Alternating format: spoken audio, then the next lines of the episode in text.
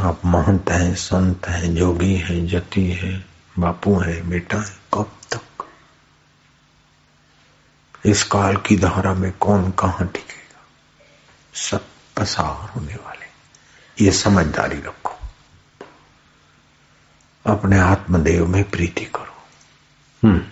देवराज, उन सभी राजाओं ने सौ यज्ञ किए थे, सभी धर्मात्मा थे और सब के सब निरंतर यज्ञ में संलग्न रहने वाले थे। सौ सौ यज्ञ अश्वमेघ और धर्मात्मा थे और पृथ्वी राज्य किया था। और निरंतर यज्ञ में रहते सब कर्म में। फिर भी देखो, रहे इसलिए इनके नाम, रहे बाकी शरीर तो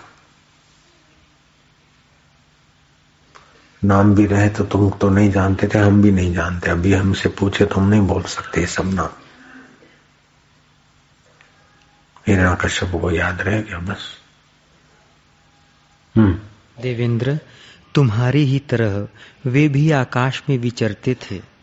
सैकड़ों मायाएँ जानते थे।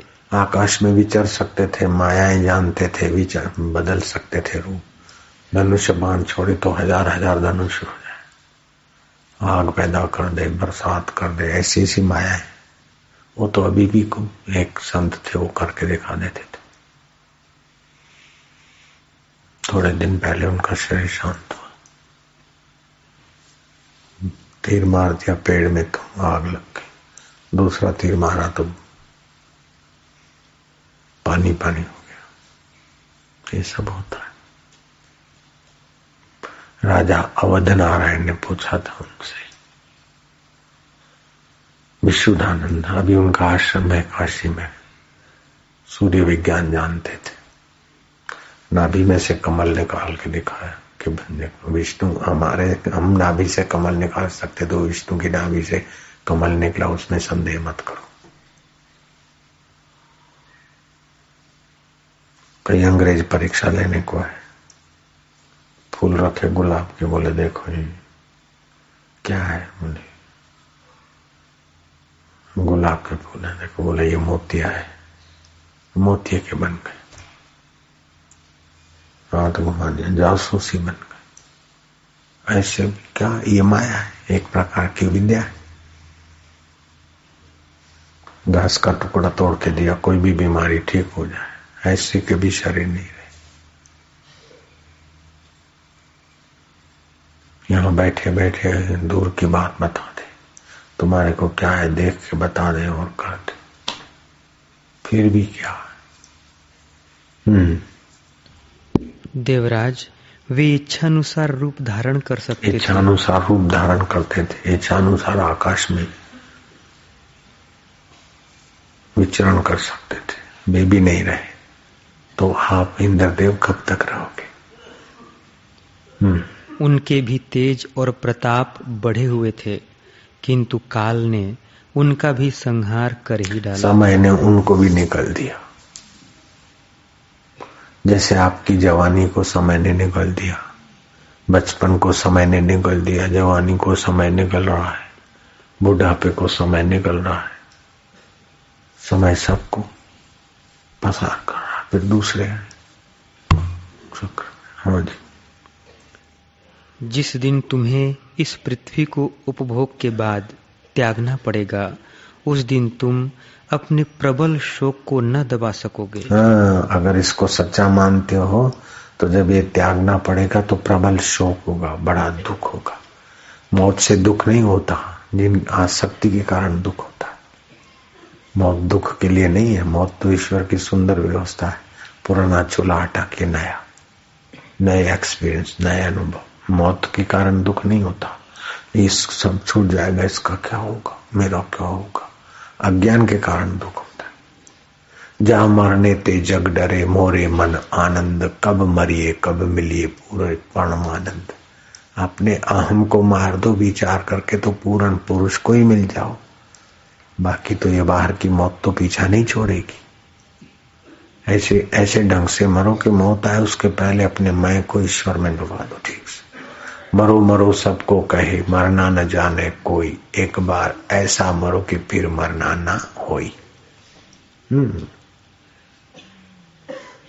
जीवता जी, हमने गुरु तत्व आत्म तत्व दो पति को पार है। फिर मौत के समय भय नहीं होगा। और फिर दोबारा मौत नहीं होगी। हमारे जीवन को पाले। हमारे पद को पाले। जहाँ से फिर गिरना नहीं होता। यद गत्वा निवर्तन थे तद धाम परम मम। जा जाने के बाद फिर गिरना नहीं, वो मेरा परम धाम आत्मज्ञान आत्म सुख है। अभी भी है, साथ में ही। है तो शरीर को मैं मानते इसलिए लगता है कि हम मर जाएँगे, छूट जाएगा। शरीर तो है, हम है ही नहीं। जो हम है, वो शरीर नहीं, जो शरीर है, वो हम नहीं हाथ मेरा तो आप हाथ नहीं हुए सिर मेरा तो आप सिर नहीं है, मन मेरा, बुद्धि मेरी। तो ये सब प्रकृति की दी हुई चीज़ें हैं।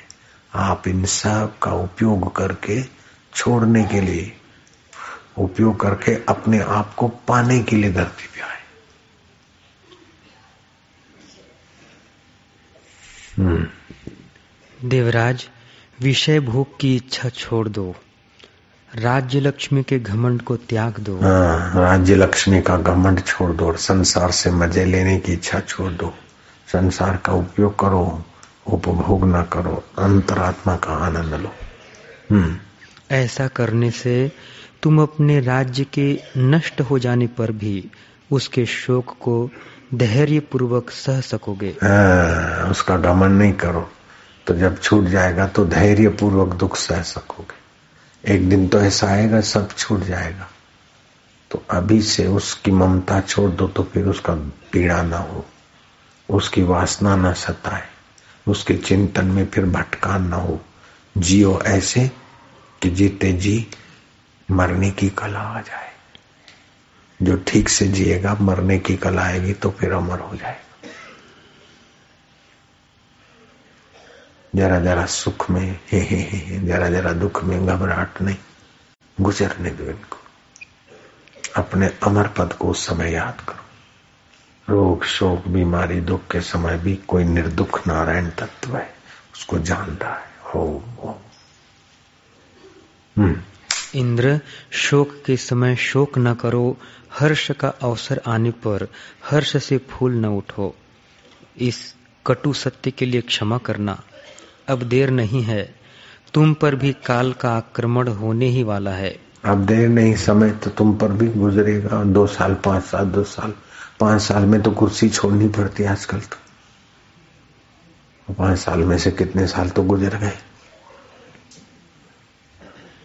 हाँ जी। इस समय तुम बड़े अब... बड़े महारथी सोचते कि हम आएँगे लेकिन वो ही हार जाते बेचारे। कई एमपी हार जाते मिनिस्टर हार जाते सेंट्रल के मिनिस्टर हार जाते प्राइम मिनिस्टर हार जाते अपनी पार्टी हार जाती होता रहता है। इसलिए तो चंचल स्थिति है उसमें कोई इतराने की ज़रूरत नहीं। हम्म। देवेंद्र इस समय इंद्र पद भी ऐसा ही। संसार ईश्वर के सिवा कोई भी पद ऐसे ही। हम्म। इस समय तुम अपने तीखे वचनों से मुझे छेदे डालते हो। मैं शांत होकर बैठा हूँ। इसलिए तुम अपने को बहुत बड़ा मान रहे हो। किंतु याद रखो, जिस काल का मुझ पर धावा हुआ है, वही तुम पर भी चढ़ाई करेगा। देवताओं के एक हज़ार वर्ष पूर्ण होने तक ही तुम्हें इंद्र होकर रहना है। देवेंद्र, तुम मुझे जानते हो और मैं तुमको जानता हूँ। फिर मेरे सामने लाज छोड़कर इतनी डिंग क्यों हाँकते हो? जब मैं राजा था, उस समय जो पुरुषार्थ दिखा चुका हूँ, उससे तुम अपरिचित नहीं हो। कई बार के युद्धों में तुम मेरा पराक्रम देख चुके हो। एक ही दृष्टांत देना काफ़ी होगा। पहले जब देवासुर संग्राम हुआ था, उस समय की बात तुम्हें भूली न होगी। मैंने अकेले ही समस्त आदित्यों, रुद्रों, साध्यों वसुओं तथा मरुदगणों को परास्त किया था। मेरे वेग से देवताओं में भगदड़ पड़ गई थी। तुम्हारे सिर पर भी पर्वतों के कितने शिखर फोड़ डाले थे, किंतु इस समय मैं क्या कर सकता हूँ? काल का उल्लंघन करना कठिन है। तुम्हारे हाथ में वज्र रहने पर भी मैं केवल मुक्के से मारकर तुम्हें मौत के घाट उतार सकता हूँ। अभी भी वो ताकत रखता हूँ, लेकिन अभी हमारे उतरता पानी, सहने के दिन, और तुम राजा बने रहो। हम्म। देवेंद्र, मेरे लिए यह पराक्रम दिखाने का नहीं, क्षमा करने का समय है। इसलिए तुम्हारे सब अपराध चुपचाप सहे लेता हूँ, और यही वजह है कि तुम अपनी झूठी बड़ाई किए जा रहे हो। जैसे मनुष्य रस्सी से किसी पशु को बाँध लेता है। उसी प्रकार भयंकर काल मुझे अपने पास में बांधे खड़ा है। पुरुष को लाभ हानि सुख दुख काम क्रोध जन्म मरण और बंधन मोक्ष ये सब काल से ही प्राप्त होते हैं। काल मना समय की धारा में। हम्म। जो काल के प्रभाव को जानता है वह उससे कष्ट पाकर भी शोक नहीं करता। क्योंकि दुख दूर करने में शोक से कोई सहायता नहीं मिलती। यही सोचकर मैं शोक नहीं करता। हाँ इतनी मेरी स्थिति हो गई, फिर भी मैं शोक नहीं करता हूँ, मैं जानता। शोक से कोई सहायता नहीं मिलती। दुख के समय दुखी होने से दुख मिटता नहीं, दुख और बढ़ता है। लेकिन समझ बढ़ने से दुख का प्रभाव हटा दिया जाता है। अरे, ऐसा हो गया, बहू ऐसा करती तो ऐसे ही है जमाना। संसार ऐसा हो गया, बेटे ऐसा है तो ये, इसी का नाम तो दुनिया है। कोई किसी का नहीं ईश्वर के सिवा। अभी भले सब बोल रहे सासू जी सासू जी, सेठ जी, समय आएगा, सब मुँह मोड़ देंगे। सब मुँह मोड़ दे, उसके पहले आप अपने भगवान, अपने आत्मा की तरफ़ मुँह लगा दो बस। कुटुम्बी शमशान में ले जाओ, उसके पहले अपने चित्त को परमात्मा में ले आओ। कान बहरे होने लगे, आँखों की रोशनी कम होने लगे।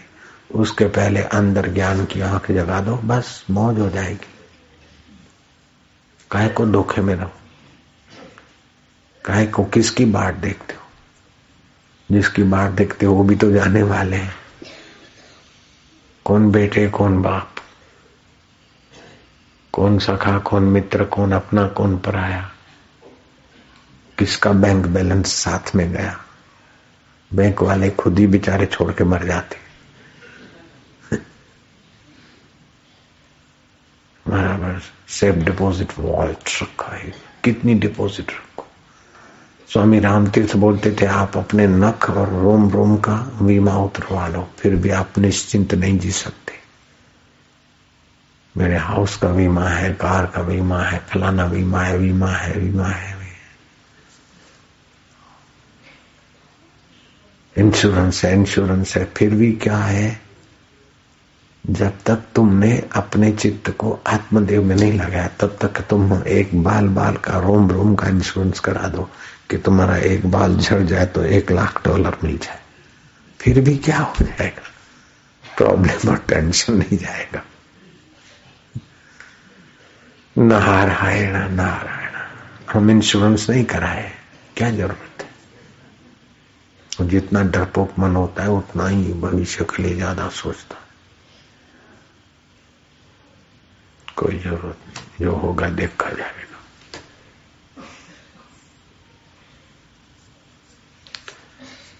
नारायण, पहले के लोग कहाँ कराते थे इंश्योरेंस हम हम लोगों से ज़्यादा सुखी थे। कोई ज़रूरी नहीं होता। जरा जरा बात इंश्योरेंस इंश्योरेंस इंश्योरेंस हम नहीं जानते।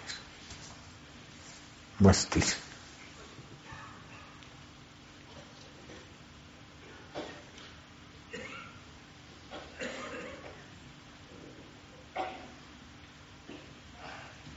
असली इंश्योरेंस तो अपने परमात्मा में चित्त ले आओ, फिर कैसी भी परिस्थिति होगी, वो इंश्योरेंस उस समय इनकैश हो जाता है। जंगलों में भी, मुसीबतों में भी, रोगों में भी, तुरंत इनकैश हो जाता है। साइन भी नहीं करनी पड़ती। और पैसे लेके बाज़ार भी नहीं जाना पड़ता, सब तैयार होके। सूझबूझ आ जाती। मौसम बदला है, भूख कम हो गई है। चौन प्रास खाया तो कुछ काले बाल तो आ गए, लेकिन कब तक रहेंगे? खूब आए काले बाल। लेकिन आप कब तक खुशी मनाएँगे बापू? काले बाल। चौन प्रास का चमत्कार है काले काले बाल आ गए, खूब। छोटे छोटे फिर बड़े बड़े भी हो गया। लेकिन कब तक? काली भी जल जाएँगे सफ़ेद भी जल जाएँगे। जुआनी में गए तब भी, भी बुढ़ापे में गए तो। काल सबको पसार कर रहा बस। ऐसा समझोगे तो दुख नहीं होगा। ऐसा नहीं समझोगे कि अर ये हो गया। और अर काय को ऐसा कहीं सभी से होता है। राम गयो, रावण गयो, ताको बहु परिवार। कह नानक, थिर कछु नहीं, स्वप्ने जो संसार। हम्म। बलि के इस कथन को सुनकर इंद्र का क्रोध उतर गया। वे शांत होकर बोले, दैत्यराज, मेरे हाथ को वज्र सहित ऊपर उठे देखकर मारने की इच्छा से आई हुई मृत्यु का भी दिल दहल जाता है। फिर दूसरा कौन है जो व्यथित न हो? किंतु तुम्हारी बुद्धि तत्व को जानने वाली तत्व को सार को जानने वाली मृत्यु से डरे नहीं। नहीं तो मैं वज्र लेकर मारने को आया और तुम जो के क्यों खड़े रह गए और मेरे को ये सुना दिया। ये तुम्हारी बुद्धि सार तत्व में टिकी है इसी का चमत्कार है इसी का प्रभाव। चमत्कार इंद्र ने नहीं बोला ये तो बोलने में थोड़े शब्द आ जाते ज़्यादा। हम्म। तुम्हारी बुद्धि तत्व को जानने वाली और स्थिर है इसलिए तनिक भी विचलित नहीं होती। हाँ। इसमें संदेह नहीं कि धैर्य के ही कारण तुम्हें घबराहट नहीं होती। धैर्य के कारण तुम्हें घबराहट नहीं हुई। और तत्व को जानते हो सच्चाई को जानते हो इसलिए तुम मृत्यु में वज्र लेकर हाथ ऊपर उठाकर तुम्हारे को मारने को आया और तुमने मेरे को धैर्य पूर्वक निश्चिंत, निर्भीक होकर सार बात समझा दी। तुम्हारी बुद्धि परमात्मा तत्व में, ज्ञान के उस अधिष्ठान में, जो मन के चंचलता को भी जानता है, निश्चिंतता को भी जानता है, बुद्धि की मंदता को भी जानता है और तीक्ष्णता को भी जानता है। उस तत्व में तुम टिके हो। लैतराज तुम्हारी बहुत ऊँची स्थिति। हम्म। बलि, वास्तव में काल का कोई परिहार नहीं है। उसके उल्लंघन का कोई उपाय नहीं है। काल सब प्राणियों के साथ एक सा बर्ताव करता है। वह दिन, रात, मास, क्षण, काष्ठा, लव और कला तक का हिसाब करके प्राणी को पीड़ा पहुंचाता रहता है। जैसे नदी में अचानक आई हुई बाढ़ अपने वेग से किनारे के वृक्ष को तोड़ उखाड़ कर बाहर ले जाती है। ऐसे ही समय सबको ले जाता हाँ। हे। राम जी जब ऐसे धर्मात्मा को विवेक रूपी ये भगवान राम के गुरुदेव राम जी को उपदेश दे रहे हैं। हम लोग राम जी जैसे तो नहीं है, लेकिन राम जी को जो उपदेश मिला वो सुनने का सौभाग्य तो हमारा हो रहा है हम्म। हे राम जी जब ऐसे धर्मात्मा को विवेक रूपी दीपक से आत्मा रूपी मणि मिलता है, तब उसकी बड़ाई सुमेरु और समुद्र और आकाश से भी अधिक हो जाती है जब विवेक से आत्म तत्व का प्रकाश होता है तब संसार की तुच्छ वृत्तियों में नहीं डूबता। हे राम जी वह महाशांत पद में स्थित हो जाता है। वह चाहे उठ खड़ा हो या बैठा रहे, उदय हो अथवा अस्त हो, बड़े भोगों में रम मान रहे अथवा वन में जाकर बैठे, अथवा मद्यपान से उन्मत्त हो और नृत्य करे।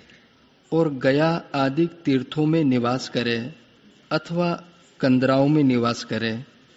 शरीर को अगर चंदन का लेपन करे, अथवा कीचड़ के साथ लपेटे, देह उसका अभी गिर पड़े, अथवा कल्प पर्यंत तक रहे, किंतु उस पुरुष को कदाचित भी कोई कलंक नहीं लगता।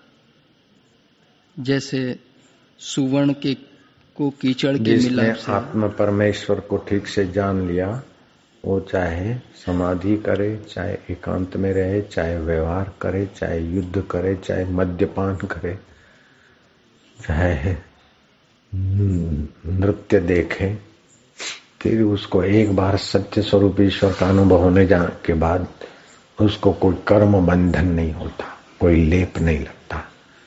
इसी बात को गुरवाणी ने कहा ब्रह्म ज्ञानी सदा निर्लेपा। जैसे जल में कमल अलेपा, समर्थ को नहीं, दोष को साई। तुलसीदास ने भी कहा, एक बार ऐसा परमात्मा का अनुभव कर लो, फिर आप पुण्य पाप में डूबोगे नहीं। हम्म।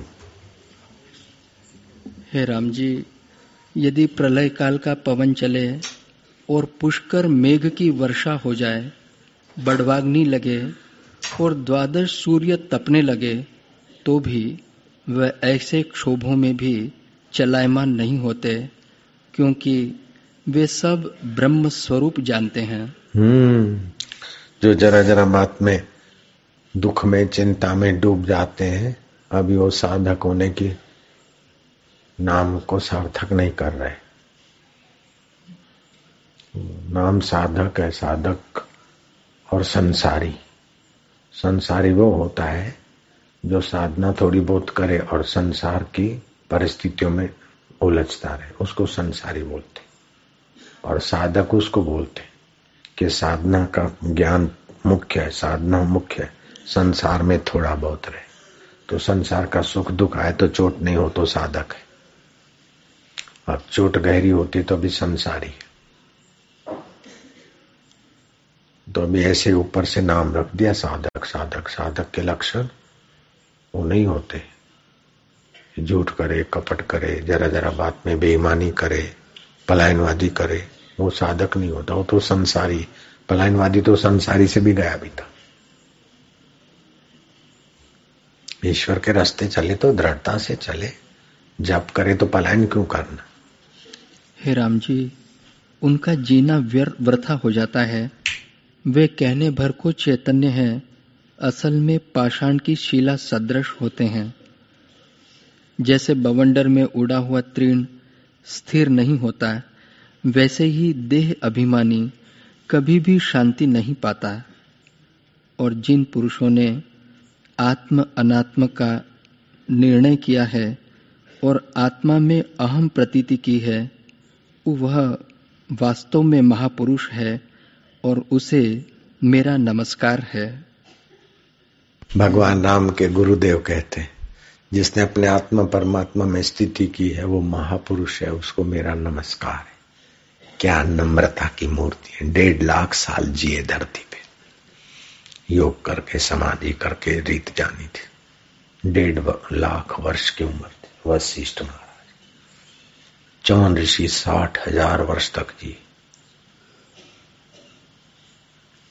परमात्मा प्राप्ति हो जाए, फिर साठ हज़ार वर्ष जिए, साठ साल जिए, साठ दिन जिए तो भी जीना सार्थक हो गया। ज्ञानेश्वर महाराज बाईस साल में ही चल दिए।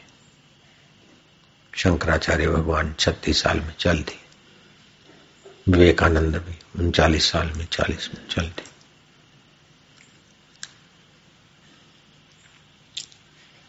वो एक विधि किए थे वो लोग, महापुरुष लोग, दीर्घ जीवन के लिए। नए कोष बन जाते शरीर मौन एकांत और ऐसी वनस्पतियाँ भी होती होगी।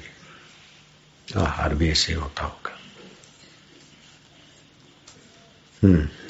हे राम जी जिस पुरुष ने शरीर में आत्मा का दर्शन किया है उसका शरीर भी पवित्र हो जाता है क्योंकि उसने आत्म तीर्थ में स्नान किया जिसने अपने शरीर में आत्मा, परमात्मा का अनुभव किया, दर्शन किया, उसका शरीर भी पवित्र हो जाता। उसके चरणों की रज भी पवित्र हो जाती। उसकी वाणी, उसका दर्शन, वो जिस वस्तु को छू के दे देते, वो भी प्रसाद हो जाती। ऐसा आत्म का प्रभाव है परमात्मा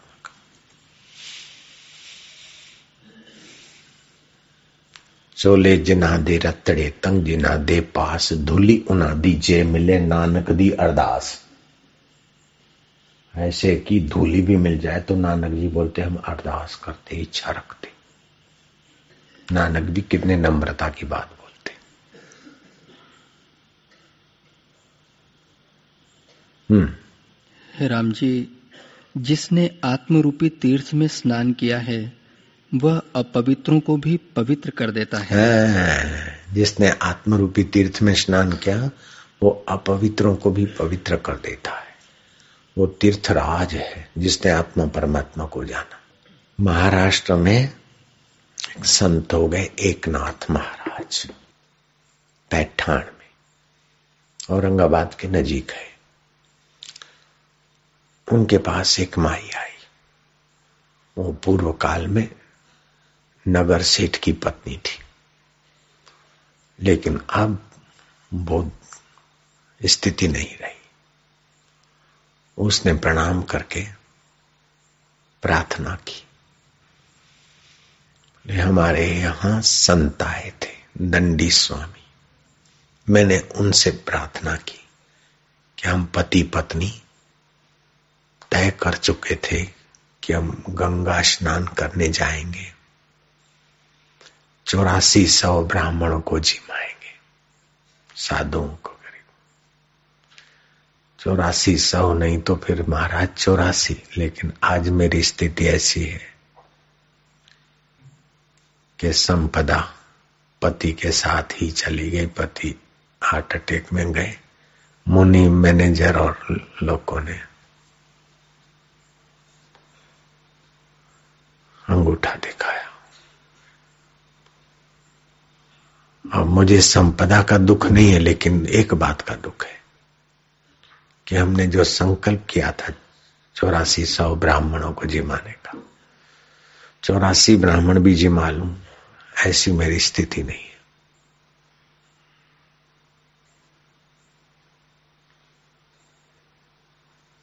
मेहनत मजूरी करती हूँ, थोड़ी बहुत, गुजारा करती हूँ, खटक करे। तो उस दंडी सन्यासी ने कहा कि एक नाथ महाराज, एक ही है। उनको अगर भोजन तुम जिमा दोगे तो चौरासी सौ ब्राह्मणों ने जिम लिया। वो तो विश्व आत्मा है ब्रह्म ज्ञानी संत है।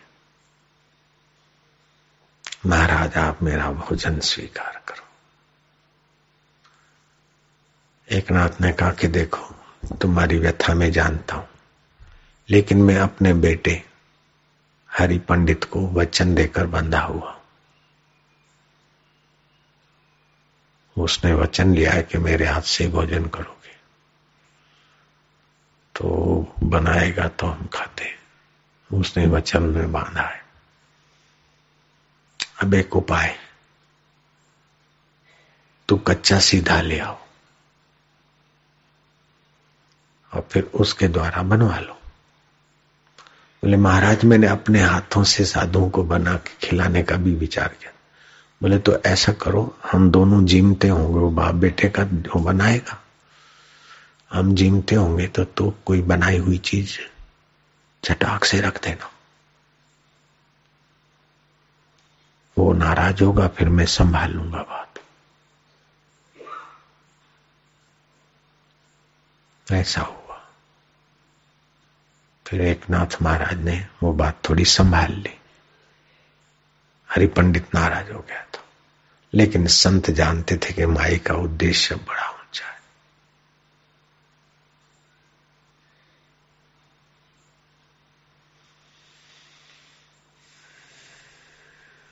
तो भगवान की प्रीति के लिए खिल उसने संकल्प किया था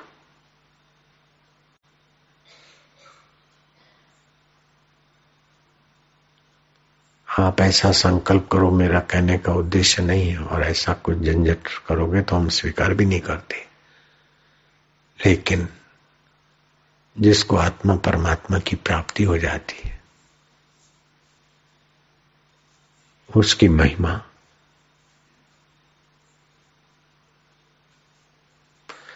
भगवान शिव जी वशिष्ठ को कहते तेरा निमेश उस परमात्मा में ध्यान करने से जगदान करने का फल होता है।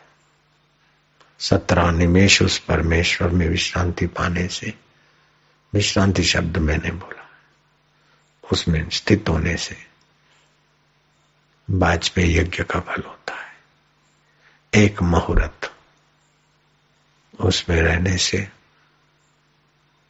राजसु यज्ञ का फल होता है। एक पहर उस परमात्मा में रहने से अश्वमेघ यज्ञ का फल होता है। जिन संतों के दर्शन करके संसारी लोग पवित्र होते हैं, जिन संतों की वाणी सुनकर संसारी लोग निष्पाप होते हैं, वे संत भी पवित्र करने का और निष्पाप करने का सामर्थ्य उसी परमात्मा देव से लाते खा अपने आप को मेरा दिल दीवाना हो गया, ना छेड़ो मुझे यारों में खुद पे मस्ताना हो गया। अब मेरे लिए स्वर्ग कोई माना नहीं रखता। दुनिया का ऐश आराम दो कोड़ी की भी माना नहीं रखता। अपने आप के सुख में संतुष्ट हो जाता है योगी। श्री कृष्ण कहते, संतुष्ट हो, सततम योगी। भोगी सतत संतुष्ट नहीं हो सकता। यथात्मा, दृढ़, निश्चया। मई अर्पित मनोबुद्धि, यो मद भक्त समय प्रिय। भक्त माना, जो मुझ चैतन्य स्वरूप, सुख स्वरूप, ईश्वर से भी भक्त नहीं होता। अपने मैं को मेरे में एकाकार करने में जो सफल हो गया। हम्म। आजकल तो मूर्ख लोग को बोलते ये तो बेचारा भगत है और भगत और बेचारा भगत तो ईश्वर से मुज्जतें करते भगत और बेचारा नहीं होता। भगत जगत को ठगत है, भक्त वो है जो दुनिया को ठगे। कैसे ठगे? कि दुनिया में रहे, दुनिया का उपयोग करे, लेकिन ये सच्चा है, ऐसा ना माने सत्य में एकाकार है, उसका उपयोग कर ले, उसमें फंसे नहीं। उसमें डूबे नहीं, विकारों में गिरे नहीं। विकारों का उपयोग कर ले। बेटे को जन्म देना है, ठीक है, राम जी ने दे दिया, कृष्ण जी ने दे दिया, कबीर जी ने दे दिया, नानक जी ने दे दिया। डूबे नहीं विकारों भगत जगत को ठगते भगत को ठगे न कोई। एक बार जो भगत ठगे तो अखंड यज्ञ फल हुई एक बार उस भक्त महापुरुष के वचनों को ठग के अपने बना लो तो अखंड यज्ञ फल होता है। तो ठग लो उनको तो ठगाने के लिए तो घूमते रहते, प्रवचन करते। उनके अनुभव को अपना अनुभव बना लो। नारायण नारायण। नारायण नारायण। तुम्हारी गतिमति तुम ही जानी, नानक दास सदा कुर्बानी। ऐ होता है। रब ऐसा है ऐसा है, छोटे मुँह बड़ी बात मत कर। भगवान ऐसे है ऐसे है। हाँ जितना आप उसके बारे में सद्भाव करके अपना दिल, मन पवित्र कर लो, बाकी पूरा वर्णन नहीं कर सकते। मत करो वर्णन, हर बेअंत है। क्या जाने वो कैसुरे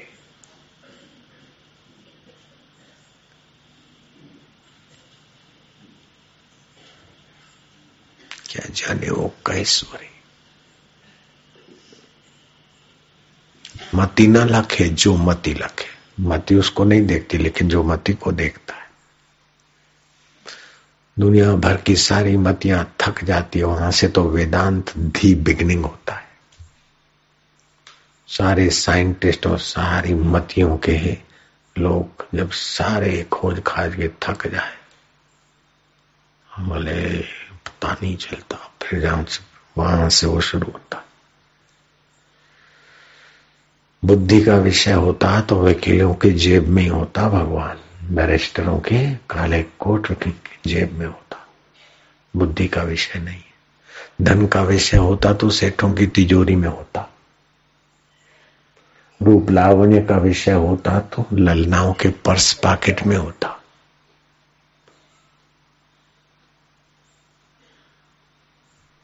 सारे विषय जिससे प्रकाशित होते हैं वो है।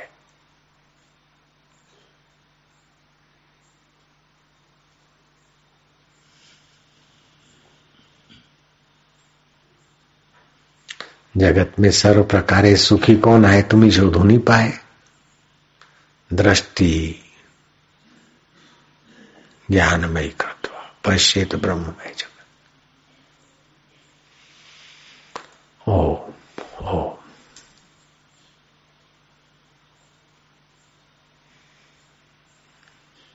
हे राम जी वह सर्वशास्त्र दृष्टि पर विराजता है और सर्वात्मा हो जाता है। सब शास्त्रों से उन के अनुभव में पहुँच जाता है और सर्वात्मा हो जाता है आत्मरामी, संत। हम्म। जैन उसी को जीन कहते हैं और कालवादी उसी को काल कहते हैं। संपूर्ण विश्व उसको आत्मस्वरूप दिखता है, जो चेष्टाएँ ब्रह्मा, विष्णु और इंद्र आदि करते हैं, उसका कर्ता भी वह अपने को जानता है। उसके सारे ब्रह्मा, विष्णु, महेश, इंद्र जो चेष्टाएँ करते हैं, ज्ञानी समझता हम ही कर रहे हैं। हम ब्रह्मा जी होकर सृष्टि कर रहे हैं, विष्णु होकर पालन कर रहे हैं। इंद्र होकर देवताओं से सम्मानित होते हैं।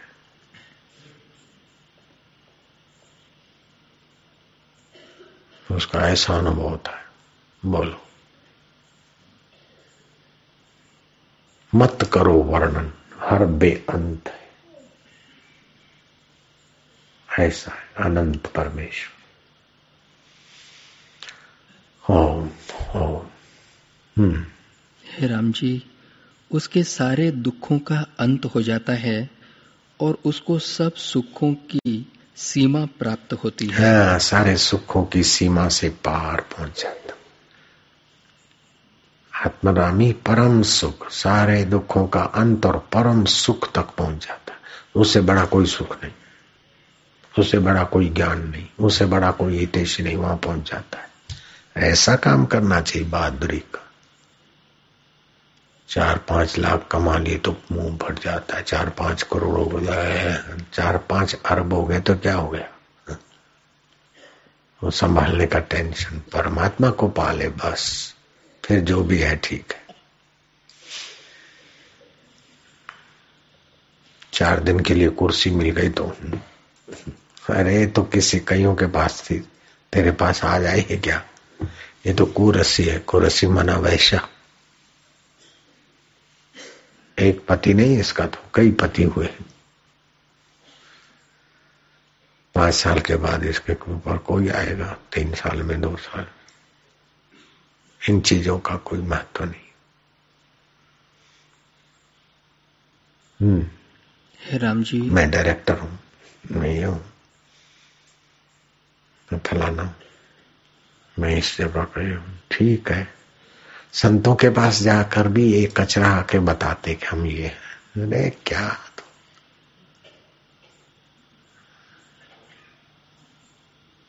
ये तुम्हारे पास पहले नहीं था, बाद में नहीं रहेगा तो इसका क्या परिचय देते हो? जो पहले था, जो बाद में रहेगा, उसको जानने के लिए गिड़गिड़ाओ। ओम ओम बाबूजी बड़े साहब ये सुप्रीम कोर्ट के, ठीक है, गुप्त गुप्त चुप रहो, ठीक। शिविर में आए थे, ठीक है। फलाने आदमी चीफ जस्टिस बैठे बैठे रहने दो उनको, सज्जन है। अपने आप आते चुप, कैसे सुन के चले जाते, ठीक। बाहर की पदवी उन पर थोपो नहीं, वो बेचारे सहज में तो प्रजा भागशाली है कि ऐसा चीफ जस्टिस मिला, जो सत्संगी प्रेमी है, उसके द्वारा तो अच्छे काम होते। काय को परिचय देते हो लोगों को मेरे को? बैठे, ठीक है।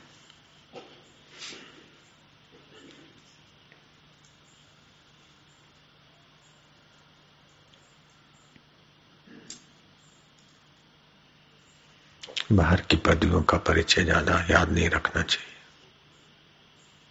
ये आने जाने वाली। ये अपने में थोपो मत, उपयोग कर लो बस। जैसे वर्दी का उपयोग करते मैं सेठ हूँ, मैं साधु हूँ, मैं बापू हूँ, ये सब बुलावे में डालने की चीज़ें।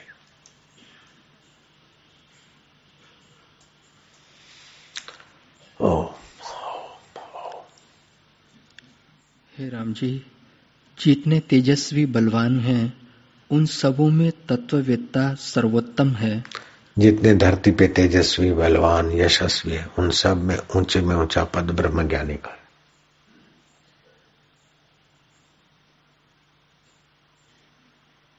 जितने भी कोई पद हो सकते सच्चे पातशाह होंगे। सी बाकी सारे कच्चे पातशाह जिसने सत्य को जाना वो सच्चा पाश सत्य परमात्मा है, रब है।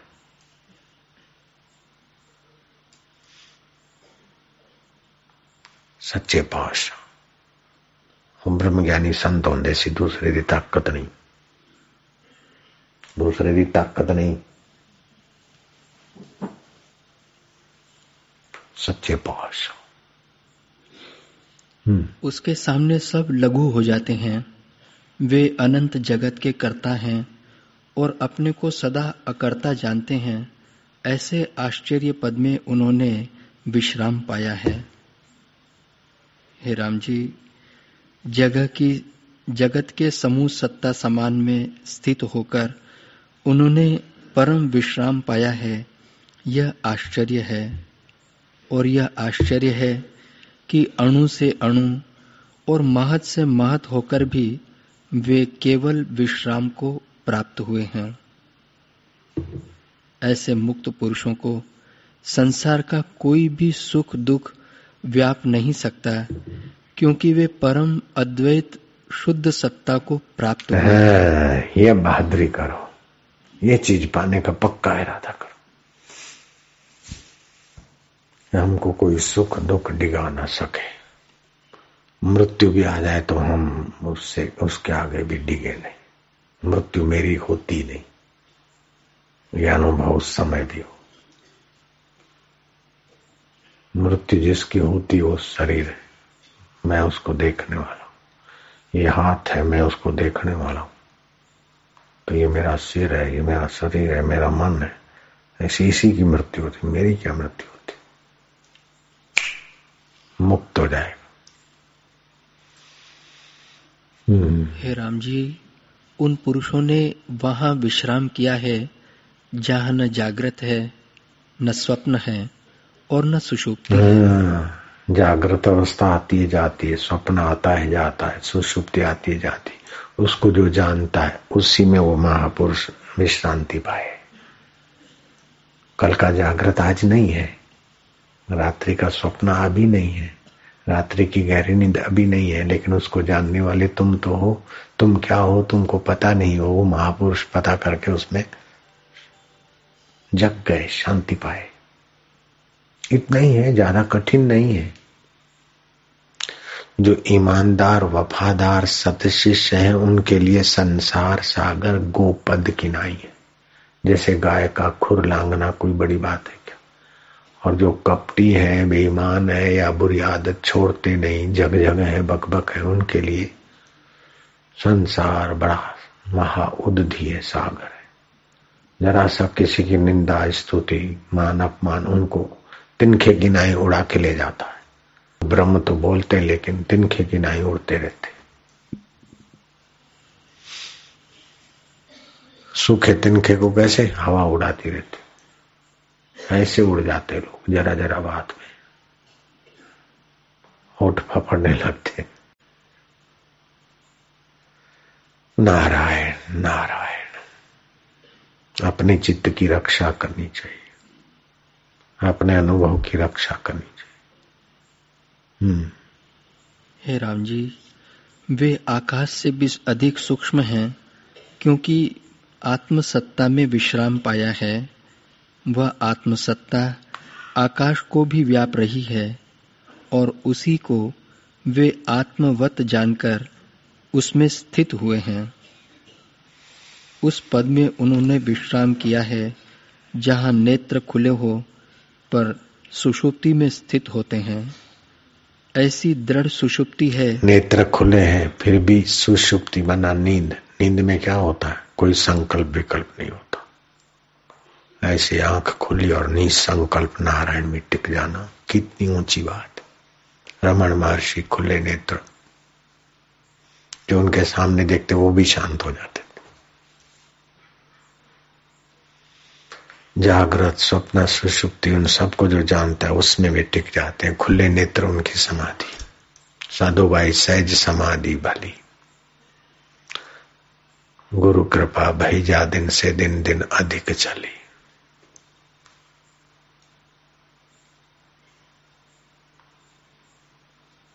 कबीर जी का अनुभव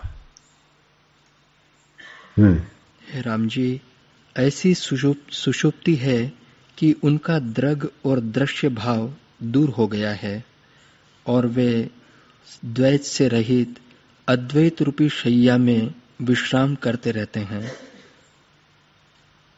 राम जी बड़ा आश्चर्य है कि ज्ञानी लोग ऐसे संसार रूपी कुमार्ग को त्याग कर परम पद में विश्राम पाते हैं जहाँ ग्रहण त्याग रूपी अग्नि नहीं होती है। वास्तव में सुख से वे ही सोते हैं और उनके भीतर ही सदा शांति बनी रहती है। हम्म, सुख से वही सोते हैं सुख से वही जीते हैं। सुख से वही मरते हैं बाकी तो तड़प तड़प के मरते डर डर के मरते जा मरने ते जग डरे, मोरे मन आनंद, कब मरिए, कब मिलिए पाइए पूर्ण परमानंद, कबीर जी बोलते। मृत्यु दुख नहीं देती है, आसक्ति दुख देती है कि इसका क्या होगा, मेरा क्या होगा, क्यों क्योंकि सत्य को जानते नहीं, अपना आत्मा स्वरूप सत्य है। शरीर असत्य हो तो टिकेगा नहीं। संबंध भी असत्य हो तो टिकेंगे नहीं। कितना भी डर हो फिर भी तो मरना तो पड़ेगा। तो डर डर के क्या मरना? जब मौत आएगी तो मर लेंगे क्या? करोड़ों बार मरे थे तो अभी भी मर लेंगे। करोड़ों बार कपड़े बदले तो अभी भी बदल देंगे। क्या फ़र्क पड़ता है? कहे मरो, कहे डरो।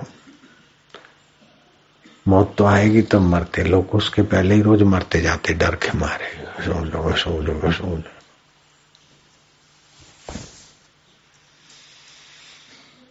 कुछ लोग तो ऐसे ही मरते हैं। एक संत बैठे थे और कोई अदृश्य गेबी सत्ता जा रही थी। बोले, कहा जा रहे हो? बोले, महाराज, मैं मृत्यु हूँ। ये गाँव के लोगों का भाग्य ऐसा है कि एक साथ कई लोगों को हैजे की बीमारी का निमित्त बनाकर मुझे ले जाना है। बोले, कितने लोग हैं? बोले, होंगे चौदह सौ जितने. तो देखा तो गाँव में हैजा फैल गया और लोग मर रहे धड़ा धड़ धड़ धड़ चौदह सौ, पंद्रह सौ, सत्रह सौ, हज़ारों हो गए। संत ने देखा कि झूठ क्यों बोली? तो संकल्प करके बैठे के जाए तो हम देखें उसको। जब वो जा रही थी तो बोले, सुन तुमने तो बोला था कि चौदह सौ लोगों का प्रारब्ध है। सामूहिक मृत्यु, चेपी रोग या भूकंप या सामूहिक प्रारब्ध है। यहाँ तो चौदह सौ से तो ज़्यादा, दो हज़ार, तीन हज़ार से भी ज़्यादा मर गए। बोले, महाराज, हमने तो चौदह सौ मारे, बाकी अपने डर के कारण पहले मरे वो अपने भय के कारण ही पहले मरे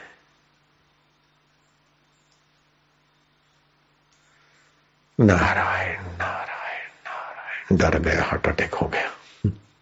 कहे डरो।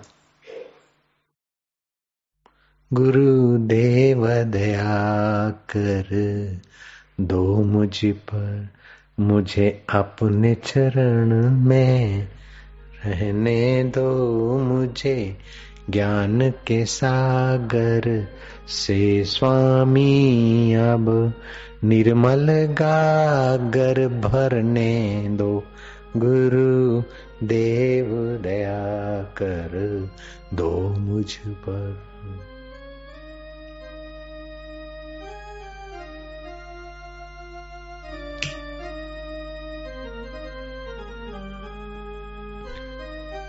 सिर पे छाया घोर अंधेरा हो, सिर पर छाया। आहो, सूझत नाही राह कोई, सूझत नाही राह कोई। ये नैन मेरे और जोत तेरी।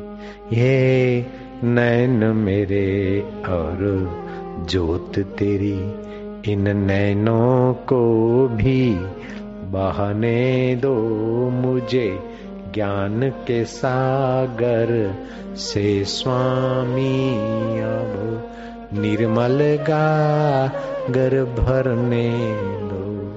गुरुदेव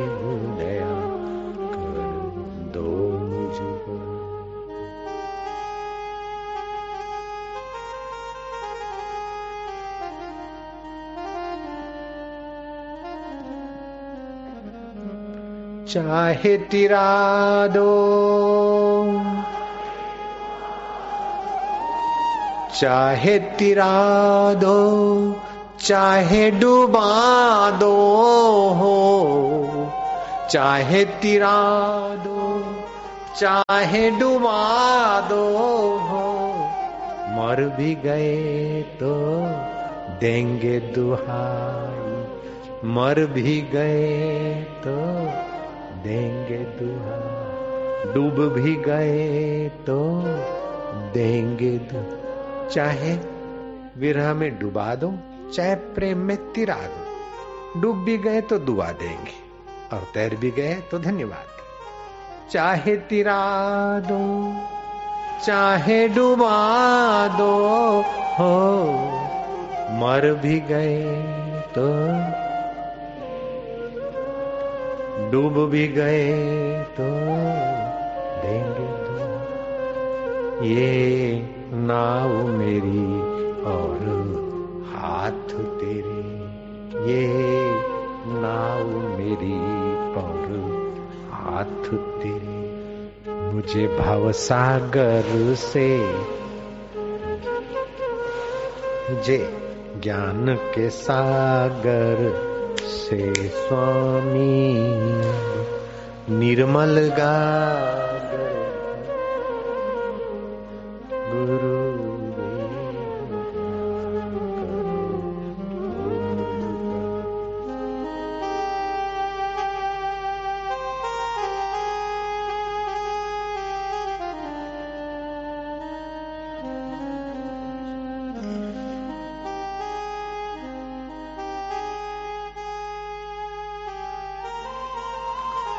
तुम्हारी शरण में, तुम्हारी शरण में, तुम्हारी शरण में, तुम्हारी शरण में जो कोई आया हो, जो कोई आया हो, पार हुआ सो एक ही पल में पार हुआ सो।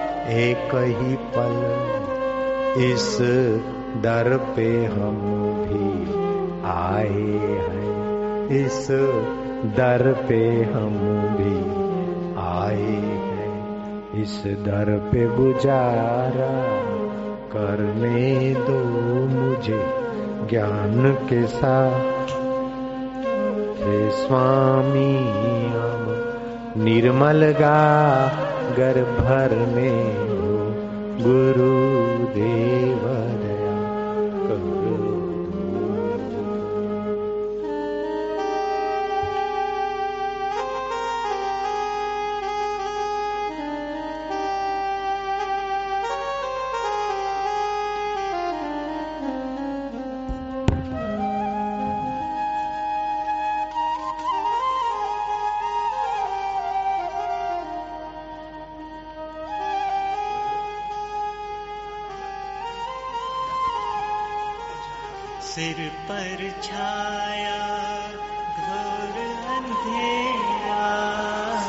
पर छाया।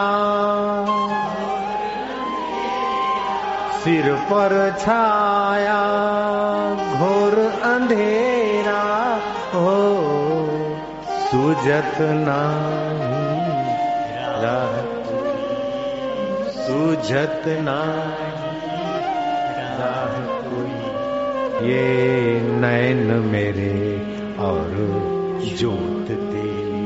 ये नैन मेरे और जोत तेरी इन नैनों को भी बहने दो मुझे ज्ञान के सागर से स्वामी। अब निर्मल गुरु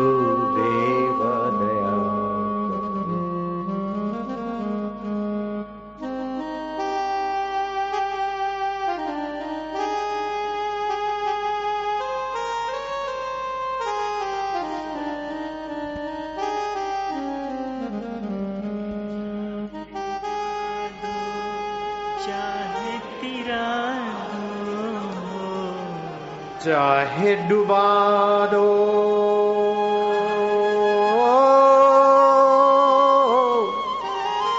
चाहे डुबा दो चाहे तिरा दो मर भी गए तो देंगे दुहाई, डूब भी गए तो देंगे दुहाई। नाव मेरी और हाथ तेरे।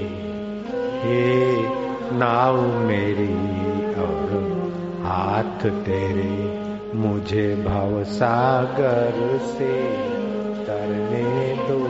मुझे ज्ञान के सागर से स्वामी निर्मल का गर भर दे गुरु देव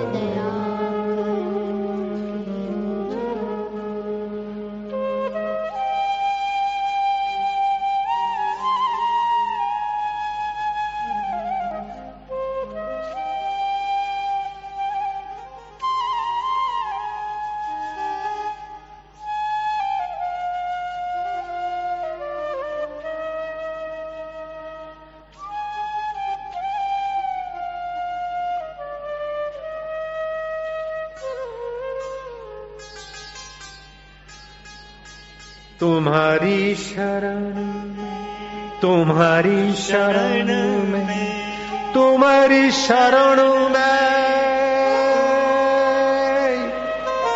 तुम्हारी शरण में जो कोई आया, पार हुआ सो एक ही पल में, इस हुआ सो एक ही पल में। इस दर पे हम भी आए। इस दर पे हम भी आए। इस दर पे गुजारा करने दो मुझे, ज्ञान के सागर। निर्मल गागर भर